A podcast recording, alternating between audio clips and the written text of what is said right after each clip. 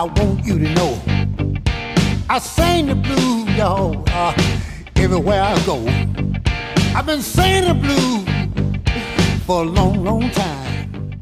And the blues, the only What is happening, guys? Welcome to the Monday Morning Blues. I'm your host, Christian Hansen. If you're tuning in for the first time, thank you so much. Uh, it means the world to me. Be sure to subscribe to the show on iTunes, follow us on Spotify and iHeartRadio, and you can listen to the show wherever you listen to your favorite podcasts. You can listen to mine, the Monday Morning Blues. Don't forget to check out our website as well, www.themondaymorningblues.com. There you'll find the next four weeks' guests, information on all of them, and you'll be able to see uh, this new thing we have called the Blues Review. I'll give you suggestions on music that I've been listening to lately in the blues, rock, jazz genres, in hopes of uh, turning you guys onto stuff that you may have not heard before. So, if you like what you hear, be sure to spread the love and keep the music alive. Today's a big day. We have Bobby Rush on. Yeah, it was took a while for me to get him. Then I got him, and I think I panicked a little bit. I, I I'm not sure I I asked everything I wanted to ask within the time frame that I was given to speak to him. I only had 25 minutes. Um, I've really been beating myself up over uh, what I was able to get with him. I, I feel like I missed a lot, but uh, that could just be me bashing myself because I do it all the time. But uh, it was truly an absolute pleasure and an honor beyond belief to have Bobby on. So, without further ado, the man himself, blues legend Grammy winner, Bobby Rush. that's on my mind. I'm a blues man. That's what I do. I'm a blues man. I the blues for you. I'm a blues man. That's all I know.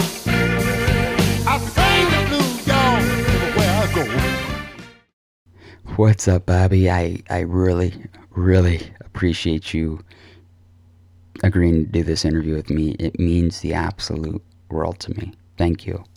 Well, thank you so much. I appreciate you calling me, and thanks for your thoughts and your prayers and your your uh, and your wishing me well and concern.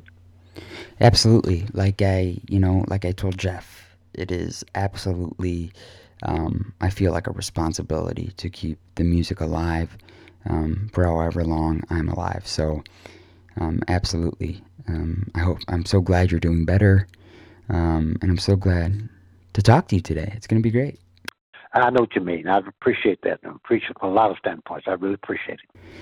All right, I have to ask right off the gates. I mean, come on. It's 360 plus records, 89 CDs. I mean, and I honestly expect that number to skyrocket over the next few years. What is it about what you do that keeps you going? I mean, 86 years old you are, Bobby. I mean, you're still grinding and you're still pumping out more CDs than the young guys nowadays. What is it? What about what I do is is the love of it. You know, I'm a blues man. I love what I'm doing. I love what I what I have done, what I have done, and what I'm planning to do. And um, and when people dare, when people say I can't do anything, that dare me not to do it, that's what I uh, reach at it most, and, and and try to make people make a lie out of people who say I can't do certain things. But then I, then I love people, and I love what I'm doing. I love the music. I love to create. I love everything about the blues and about the music that I do, and something I enjoy. And and I, I believe I'm cut out to do this, and so God have blessed me to love what I'm doing and, and do it well. You know. Absolutely, absolutely. Now, um, when you made that move to Chicago, uh, that a lot of people made, you know, they made that trek, migrating from the South to Chicago to pursue the blues journey and dream of uh, making it in the music industry. When you made that trek, was it really as cutthroat as they said? Asking, obviously, someone who was on the front lines of that experience, how cutthroat was it? Yeah, it was difficult, but it, but it, it's not too much different now than it was then. It's still a cutthroat business. It's a, it's a political kind of a situation. But when I got Chicago in the early fifties, uh, in the blues scene, the, real known guys, a lot of blues players, but people like Muddy Waters, Howlin' Wolf, Jimmy Reed, John Lee Hooker and people like that, and many other guys was around that I, that don't call name, but many others. They kind of like dominated the, the the territory, and and I was in the midst of that with Freddie King and myself and uh, Willie Mabon, and we was kind of like the underdogs of it. And so uh, I got a job at Waltner's Corner, which was on the west side of Chicago, and sometimes the west side of Chicago kind of fight with the guys on the south side of Chicago. It's like a, a, a territory, like game uh, do with territory. Don't you come on the west side messing with me and, and uh, Smash Sam, and I won't come on and mess with you and and uh, the guys, Junior Wells and all the guys on on on the south side.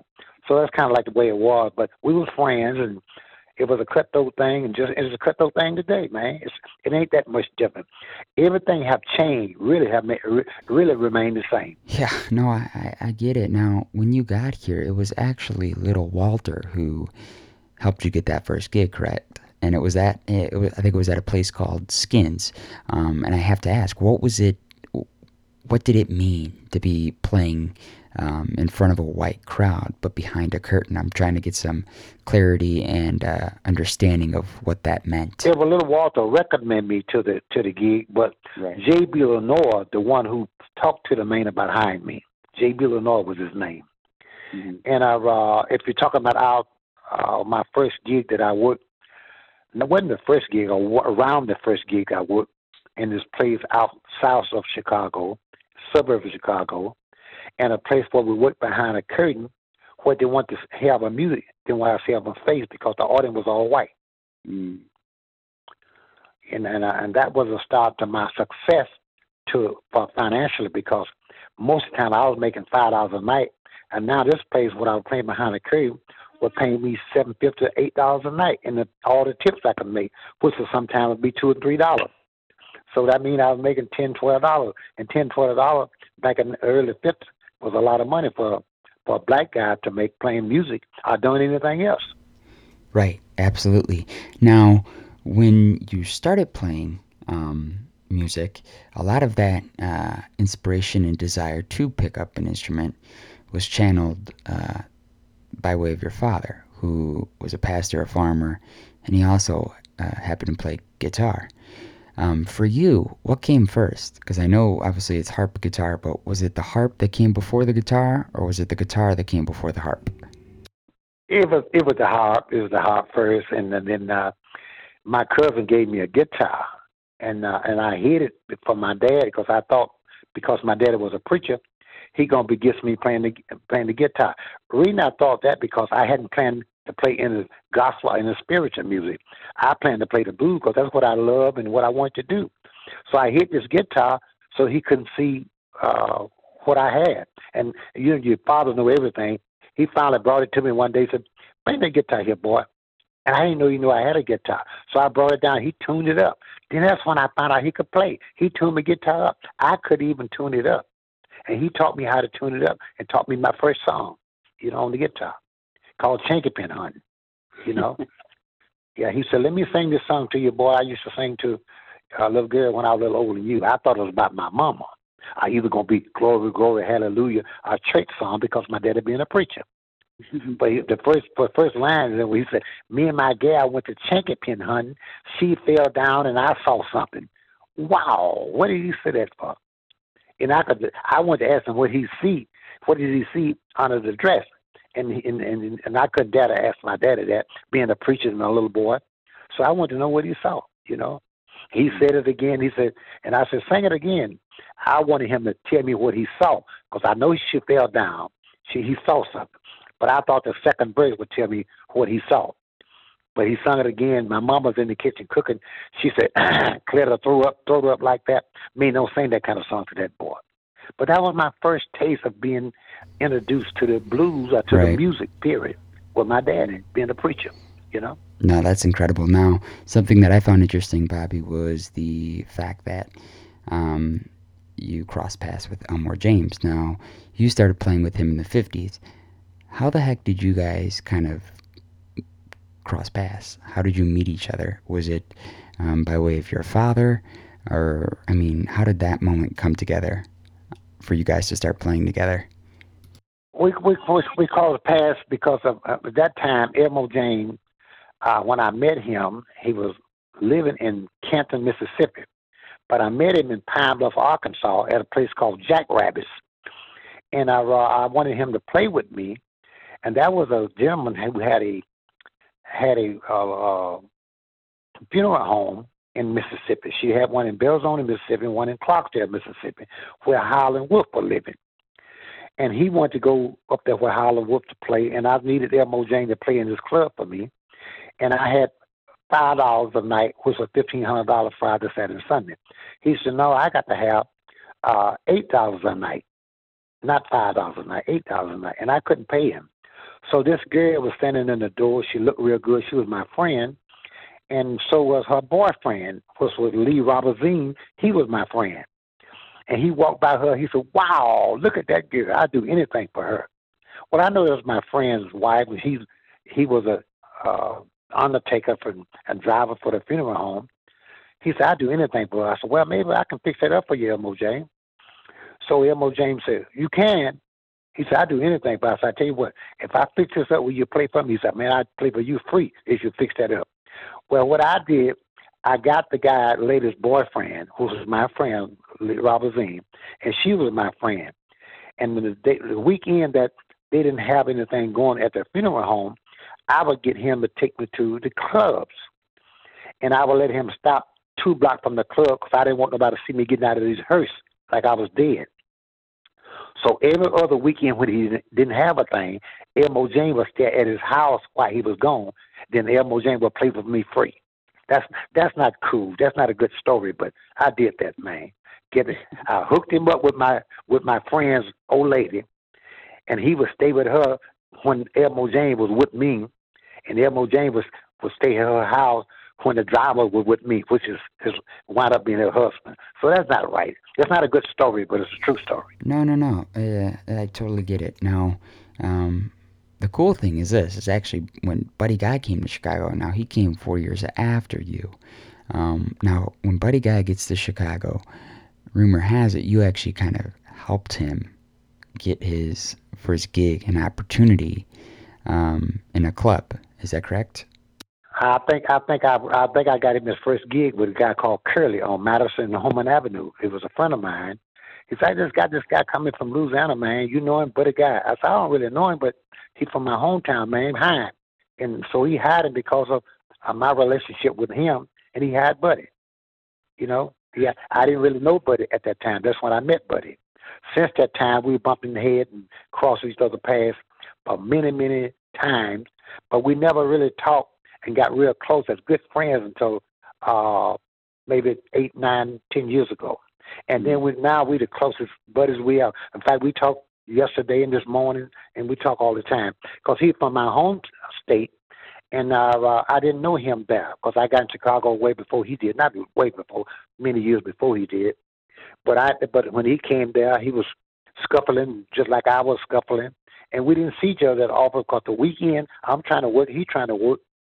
But lately, uh, we found out that we were from the same hometown, which we learned that a little later, and now we got to be the best of friends and it's such a blessing to nobody guy. And now he and I are one of the two, two oldest black, uh, you know, blues guys around now.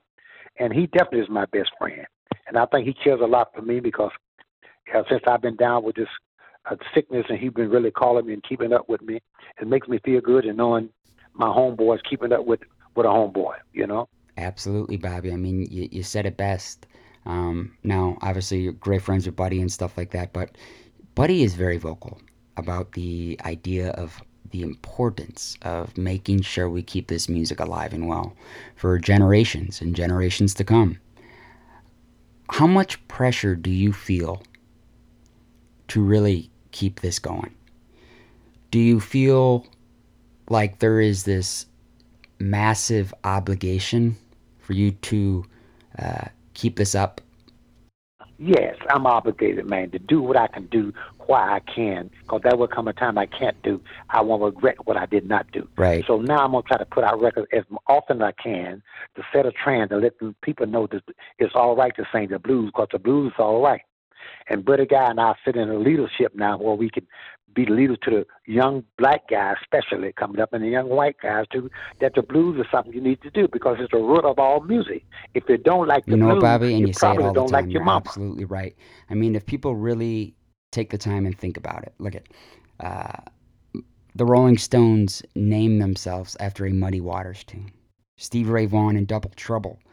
They, uh, you know, he, he Stevie named his rhythm section after an Otis Rush tune, Double Trouble. The relevance and importance and uh, love and respect for the genre is there. It's still there, but it's not as strong as it was before. So it's really important uh, to me uh, to keep this genre alive, and it's just really important in general to preserve and support the blues. It's it is absolutely important. You know what's important to me, and most of all, people like you still writing about the blues and talking about it in the turn, but you talking about it and coming to get people like myself and Buddy Guy and keep talking about the blues to the young people because after Buddy Guy and left, leave and I leave, there ain't many guys you can reach and talk to about the history of the blues. So we need to mm. talk about this as much as we possibly can, not just because of me, because it's the truth, because we are one of the few that's left of the pioneers of the blues, man. You know, if you don't get it from he and I, uh, people like myself and him, uh, where you gonna get the information from? Pretty soon it'd be like a dinosaur. It won't be existed anymore. No, you, you said it best there, Bobby. Um, and I, I thank you very much for speaking of me in the way that you did at the beginning there. That, that meant a lot to me. So thank you very much. Um, now, when it when it comes to the Grammys, uh, 300, you know, 60 plus records, 89 CDs, and counting, you finally get to that promised land with Porcupine Meat. What's going through your mind when you hear, and the Grammy goes to Bobby Rush, Porcupine Meat? How validating was that for you? What was that that moment like? It was the best thing ever happened to me in my life, and I accepted this for all the guys that I beat out, all the guys who should have been there and never gotten there, who never got the chance or the opportunity to be where I was, not even uh, being uh, nominated. But they was due for it. I got to, I accepted for the Johnnie Taylor and Tyrone Davis and all the guys who should have been there. But the Bobby Blands, all the guys should have been there before me uh, during the time I was there. They didn't get it. So I represent all these people who who were there who should have gotten it and missed it. Now I'm I'm not talking about I'm not speaking about the guys who got it and didn't do it.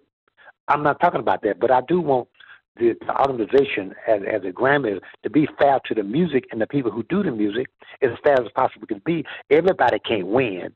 Everybody, but everybody can't lose. Somebody got to win. So give it to the one to the man or woman who's who have the music and the qualification and got the time in. No, again, yeah, I, I totally get it. I mean, at the end of the day, you should be judged and viewed it and rated on your uh, your talent. There should never be anything that gets in the way, especially um, what you can provide financially, because not everyone has money. You know, at the end of the day, you're, you're rated and you're judged on musicianship and recording excellence, and that's all it should be based on. I'm I'm glad you said that because a lot of time the political things get in the one who can spend the money, one who got the best manager uh, or the best record company, who got the money to spend, get the exposure. That's the one win. But it's not all the way the best record that wins.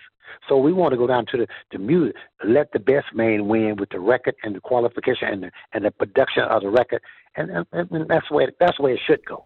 You know. No, absolutely. Now, when it comes to categorization of musicians, a lot of people, Kenny Wayne Shepherd, for example, don't like to pigeonhole themselves into one thing.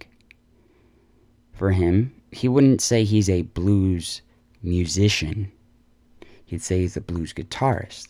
Reason being, you classify and you label yourself as one thing, in his case, blues musician, people are going to expect only blues and nothing but. For you, how how would you kind of identify in the uh, in the idea of genres and um, you know, type of artist that you are. Would you say you're a blues musician, or you're a musician who has multiple different influences from soul, R&B, and blues? What is it for you? I am a, a straight blues musician to add in other music inside of what I do, just like what Kenny Wayne Shepherd would do. He he add other things in what he do to country western anything else. It is all right for him to do, but when I do it, I'm not counted as a blues man. I'm a blues man because I tell the same story. I think I, I, if you listen to my story, it's blues. It's about the blues. It's not have it don't have to be all about heartaches and trouble, uh, a good and bad, uh, fun and, and not being fun, but it could be just be about truth. And talk about the truth. You know, I talked in my in the, my last record. I talk about a dog named Bo. There was a mm-hmm. scene like uh, I was in love with this little girl, and she went and told her daddy she wanted to marry me. Her daddy didn't want her to marry me because to me, to to her daddy, I didn't have a real job because a musician wasn't a, didn't have a real job. So he sicked the dogs on me and said, "Get out of here with you, and don't you come back no more."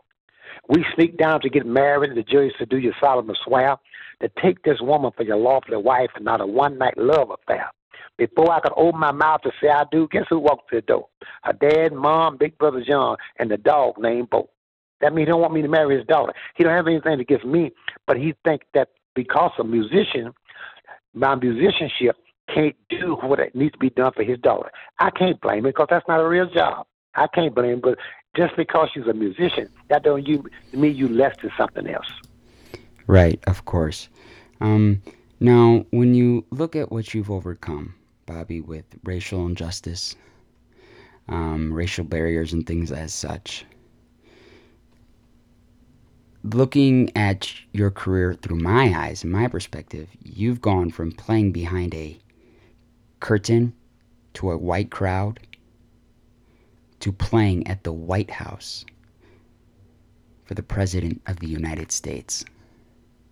When you look at that jump and um, movement from something so negative and uh, hateful to something so incredible and commemorable. Was that the pinnacle of your career, playing at the White House, knowing what you've overcome with uh, racial issues and uh, racial barriers through your career?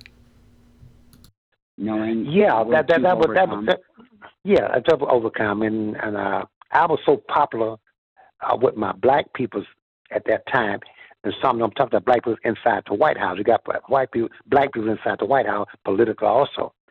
Uh, and James Brown was so uh, was popular than I. And when I played the White House the first time, James Brown was at one end of the hall, I was at the other end of the hall. What they were doing, they had two bandstands, and both were playing at the same time. So they had James Brown going up, me going up at eight thirty, and James Brown going up at nine thirty. Oh, I'm not. I'm sorry. I was going up at at nine thirty. James Brown went up at eight. Uh, went up at eight thirty. Mm. So they switched around for me to go up at eight thirty, and James Brown go up at nine thirty. James Brown got angry and switched back around for him to go up at eight thirty. I go up at nine thirty. Here's why: because he figured that I went up on stage with the girls around me and the whole bit around me. People would be so involved with me. When he went up, they wouldn't turn from me and do it to him. And he was he was right.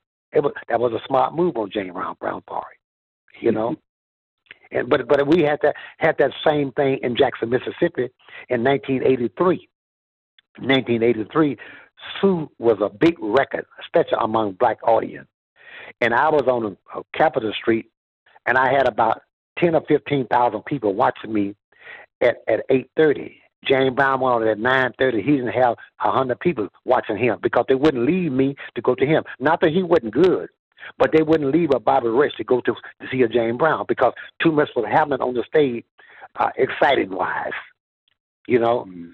So James Brown got a taste of that. So when he went to uh, Washington D.C., he said, "This never happened to me again. I'm gonna change this stuff around." But by him being the headliner, he could change it back around like he wanted because he was the headliner, you know. Mm-hmm. But anyway, he was right. He was right. He was right about doing that, you know. You know.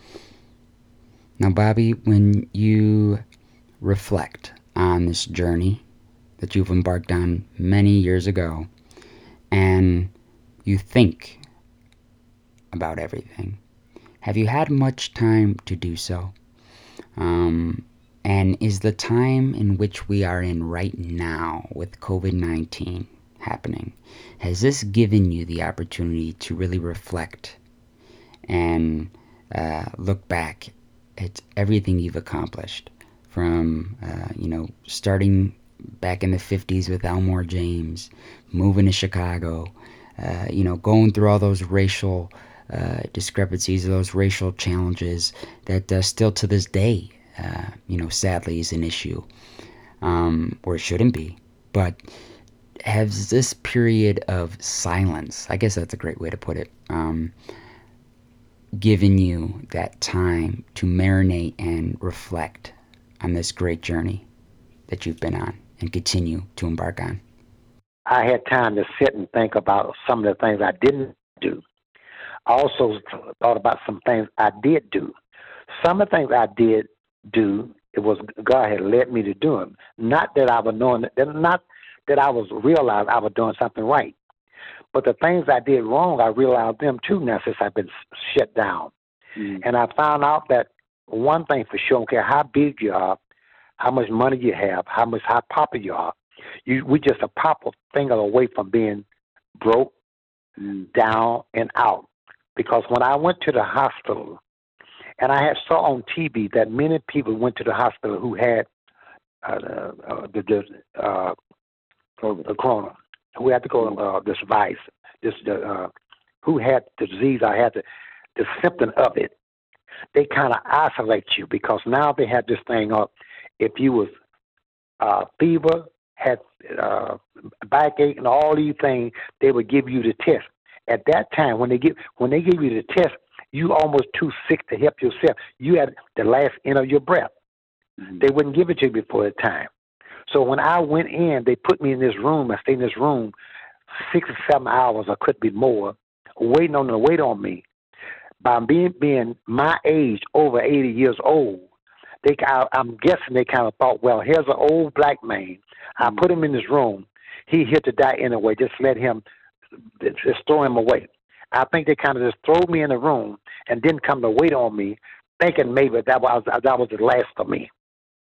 But God got in the plan of my plannings and brought me out of it. It took me two weeks to get my uh, to get a test. Cause that February, last of February, there were no tests in Mississippi, and for my knowledge, there was nobody who had the COVID in Mississippi. Then it took me another week and a half to get the result back. Now it's three and a half weeks. So either they misdiagnosed me, or I never had it, by the time I did take it, I was negative of it and, and didn't have it. So either I never had it, or God put His uh, precious arm around me and I got rid of it and I walked through it. Thank God for that. Thank God is right, Bobby. I mean, uh, when you think about it, it's really sad to to understand and process the fact that all we have left from that first wave of great blues musicians is you and Buddy Guy. It's really, it's uh, it's humbling. It's uh, it's eye opening.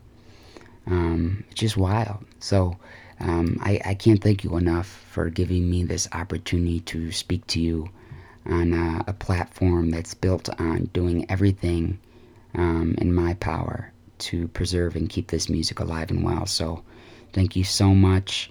I appreciate you more than you'll ever know. Um, it was an absolute honor. Thank you, thank you, thank you. Man, you don't know how much I appreciate you. And the last what you said about Buddy, Buddy called me a few days ago. Mm-hmm. Have a lot of people called me, but what Buddy called and said to me was so uplifting to me. I I was in tears just him to reach out because I always wanted this relationship with Buddy, and finally we have it. He's my home state friend. He's the last of the kind of what he do. He loved me, and I love him uh, he's uh, he's he's it for me, you know. And he's he's everything, you know. And along with the my prayer friend, I'm um, to my praying people, prayer friend, and the people who concern my fans and friends. I thank everyone for what they did for me, all the concerns. all the love they have for me and have for me. I thank you. And I want to thank you for what you have done, what you're doing, what you plan to do. Because people like you, what you say about me, what people perceive me to be. So thank you. Well, I appreciate you very much, Bobby. Thank you so much for doing this. You take care of yourself, my friend. Thank you, my friend. Somebody asked me where I've been. Around the world, I'm going again. Somebody asked me what's my name.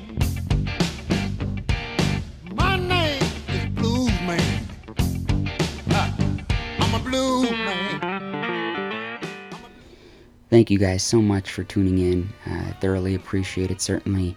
Um, if you liked what you heard, be sure to subscribe to the show on iTunes, follow us on Spotify and iHeartRadio. Um, please uh, leave a review, a rating, anything helps. It helps uh, with the search queries when people search for podcasts to listen to. So if you can do that, that'd be great. Uh, next week we have Chicago's very own Mr. Toronzo Cannon on our show. I can't wait for that one, certainly. So hope everyone enjoys themselves the rest of uh, Monday, and we'll see you next week. Stay safe. God bless.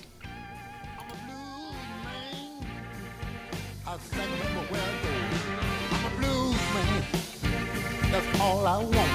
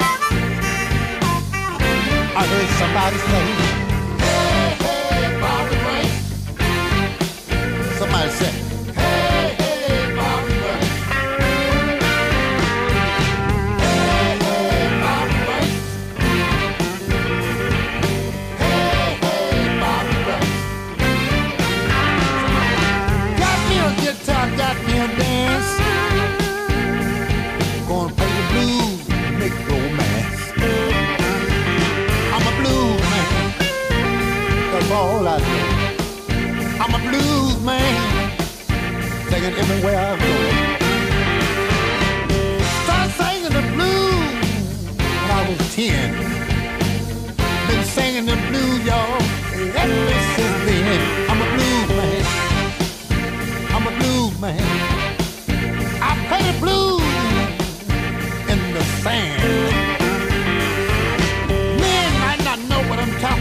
but the girls they understand.